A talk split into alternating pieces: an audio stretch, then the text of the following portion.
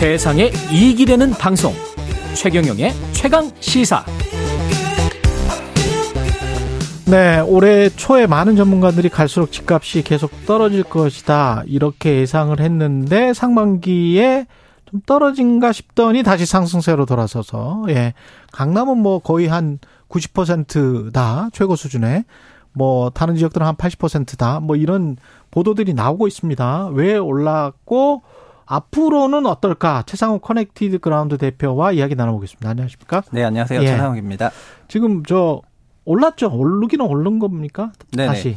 어, 실거래 지수가 뭐 제일 정확한데 예. 그 180이라는 지수 고점에서 음. 140으로 22% 빠졌다가 예. 지금 150 정도까지 올라왔으니까 바닥에서 7, 8% 반등을 했거든요. 예. 그리고 2분기에 확실히 반등세가 조금 더 컸던 것을 음. 보면은 체감적으로도 그렇고 어쨌든 바닥에서 상승하는 것은 지표상으로 맞게 나옵니다. 예. 내려갔다가 다시 올라갔다. 네. 그 원인은 뭘로 지금 보시나요? 어, 기본적으로 주택 가격이라는 거는 대출을 먹고 자라는데 예. 어, 주택 시장의 대출이라는 그런 돈이 공급이 되기 시작을 했던 게 음. 2분기의 가장 큰 특징이었던 것 같습니다. 음. 근데 원래대로라면은 우리나라 가계가 대출을 추가적으로 받기에는 어, 소득. 대비 예. 소득 대비 어 워- 원리금 상환 비율이라고 하는 DSR 기준이 예. 22년 말 기준으로 40%가 넘어서 추가적으로 대출받기 어려웠었는데 예. 그래서 그 당시에는 수요가 없다 보니까 가격이 거의 뭐 자연악화 하듯이 빠졌었거든요.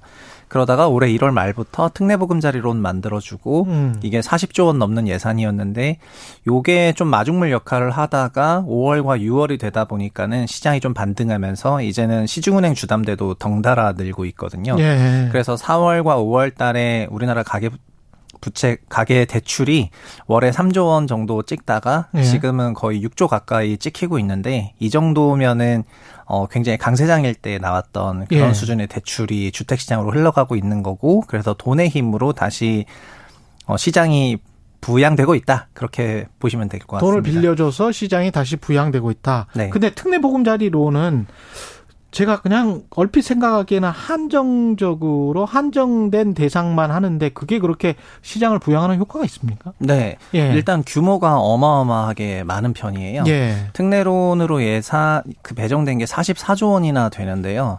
이 44조 원이라는 돈이 거의 상반기 중에 30조 원 이상 신청이 됐거든요. 아. 근데 이 올렸구나. 30조 원이라는 거를 그러니까 연유로 하게 되면은 사실 연간 한 60조 원 정도 되는 그런 규모가 그렇죠. 상반기 네. 집행된 건데 우리 가계가 주택 시장 초강세장일 때 월에 1년에 한 100조 좀 더 넘게 빌렸다고 생각하는 걸 보면은 아, 엄청난 금액이라고 그렇구- 하실 수 있을 것 같고요. 그렇군요. 예. 아, 그래서 주택 시장을 두 개로 나눠서 보실 필요가 있는데 좀 예. 기수를 작년 하반기부터 주택 가격이 높고 대출 금리가 높아지면서 가계가 대출을 추가적으로 받기가 어렵고 자연스럽게 수요가 위축이 되면서 나타났던 게 22년 7월부터 그리고 23년 1월까지였습니다. 예. 이 기간의 주택 시장의 모습은 수요가 없다 보니까 어. 가격이 곧잠비 거의 자윤악화를 했고요. 예. 이렇게 너무 빠르게 하락을 하다 보니까 정부가 아, 수요를 좀 만들어야 되겠다라고 생각을 했는데 그 만들어야 되겠다라고 생각했지만 그럼에도 불구하고 소득이 안 받쳐주다 보니까 음. 그 원리금 상환 비율을 넘어버려서 추가적으로 대출을 받을 수 없게 됐잖아요. 예. 그래서 어쩔 수 없이 만든 게 특례보금자리론을 만들면서 DSR 보지 않겠다. 음. 50년간 상환하도록 하겠다. 종전 시중은행 주담대가 30년 상환이면은 얘는 50년간 상환하도록 하겠다고 한 거는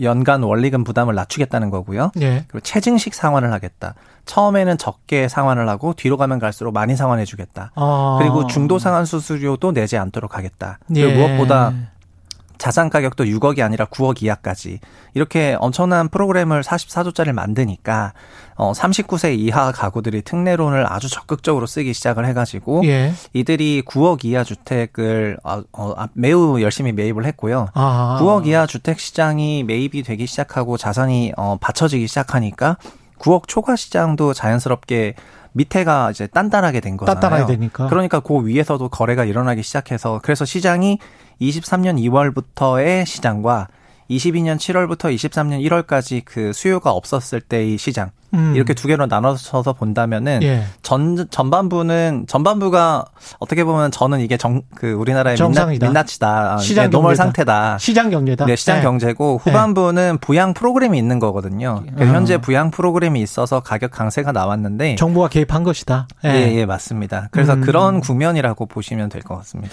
정부가 개입한 것 중에 또 하나가 물론 이제 인플레이션 때문에 어쩔 수 없는 측면도 분명히 있었을 것 같습니다만 그 논리를 심어줬잖아요. 기본 건축비나 이런 거 다 올려주고 그래가지고 네. 어 이게 분양가가 다 올라가니까 분양가가 뭐 내가 지금 기존 주택에 살던 지역보다 훨씬 더 안 좋은 곳에 분양을 했는데 분양가가 저 정도니 네. 뭐 기존 주택 이것도 더 올라가겠네 하면서 이렇게 매, 매물을 팔려고 했던 사람들이 뭐 걷어들인다든지 그런 효과도 분명히 있었나요? 네, 그게 네. 그 특례론이라는 게 주택의 특례론 이전에 음. 또 정책 모기지라는 게 작년 9월에 있었는데요. 예. 그때는 어, 안심 전환 대출이라고 해서 예.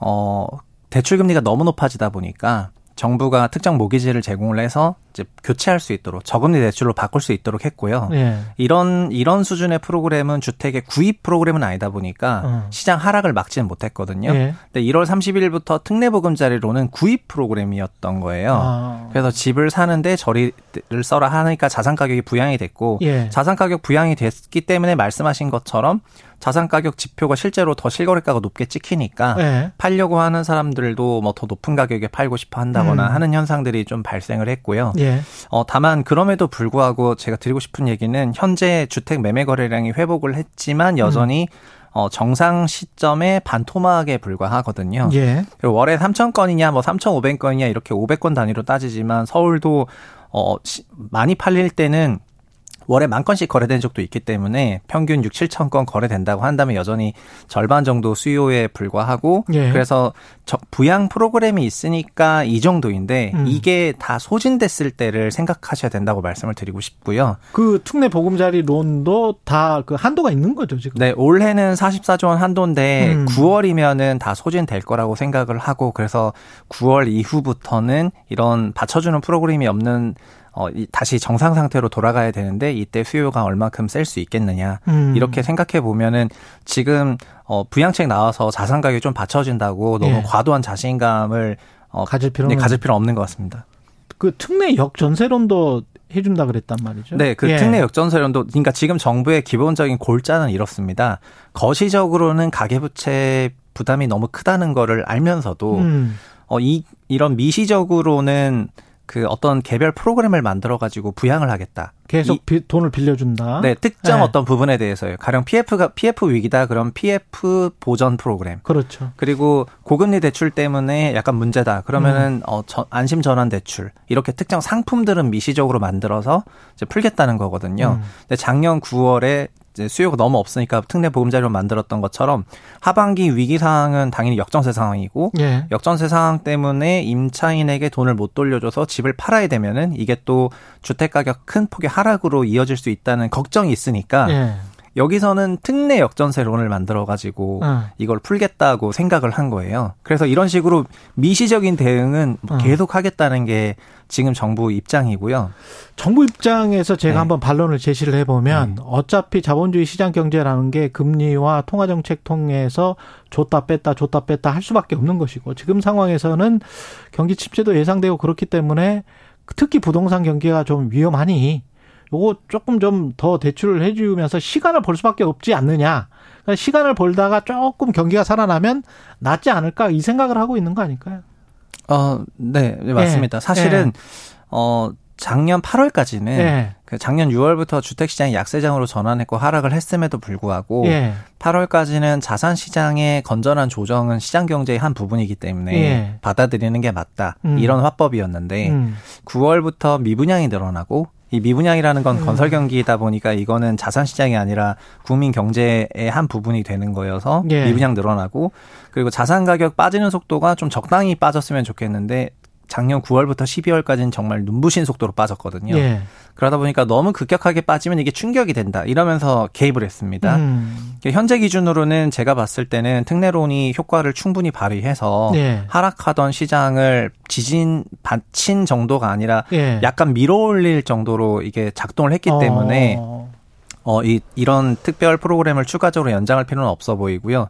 특례 역전세로는 어쨌든 아직 시행을 안 했는데 예. 7월 말부터 좀 시행을 하게 되면은 이게 역전세 시장에 정말 어느 정도로 효과가 있는지가 드러날 것 같은데요. 예. 이런 프로그램들이 있는 상태라는 게 제가 볼때 어, 어느 정도 이해는 되면서도 네. 어, 자산 시장의 고유한 특성을 또 없애버리고 있으니까 그렇죠. 그럼 뭐 내가 잘못하더라도 뭐 어, 투자를 좀 괜찮네. 실수하더라도 다 예. 받쳐주게 되면은 예. 어 시장이 굉장히 그 비도덕 그러니까 도덕적이라기보다는 예. 되게 어 투기적으로 흘러갈 위험성이 그렇지. 있거든요. 오히려. 예. 그래서 그런 것들을 지금 조장한다는 게 어 전체적인 시장 에 더 안 좋은 쪽으로 흘러갈 수 있다는 게 조금 우려스러운 부분인 것 그랬다가 같습니다. 부실이 한꺼번에 어느 어느 지점에서 팍 터지면 그건 또 더 큰 피해를 양산할 수도 있고. 네, 기본적으로 지금처럼 자산 가격이 높고 어 금리가 높은 상황에서는 음. 그 금리 인상의 효과라는 거는 항상 시차를 두고 찾아왔다는 게 역사적인 그렇죠. 사실인데 예. 그냥 지금 시장에서 조금 환호하는 거는 금리 인상이 추가적으로 없으니까 음. 약간 환호하면서 하는 그런 랠리가 있어 그렇죠. 보이긴 하는데 이것도 어떻게 보면 좀 단기적인 시각이라고 개인적으로 생각이 되고요. 예. 금리는 우리가 뭐 3kg짜리 아령 들다가 네. 갑자기 13kg짜리 아령을 계속 들여야 되면은 예. 힘들지. 그 횟수가 힘들어지면서 이제 피로가 누적이 되게 되는데 그런 것처럼 이제 작동을 하게 될 거라고 생각이 예, 듭니다. 부동산 네. 시장 철저 분석 이슈 오도독에서 계속 이어가겠습니다. 오늘 지금 다 하지도 못했어요. 전혀 못했어요. 예, 예, 채상욱 커넥티드 그라운드 대표와 말씀 나눴습니다. 고맙습니다. 감사합니다. 최경영의 최강 시사였습니다. 고맙습니다.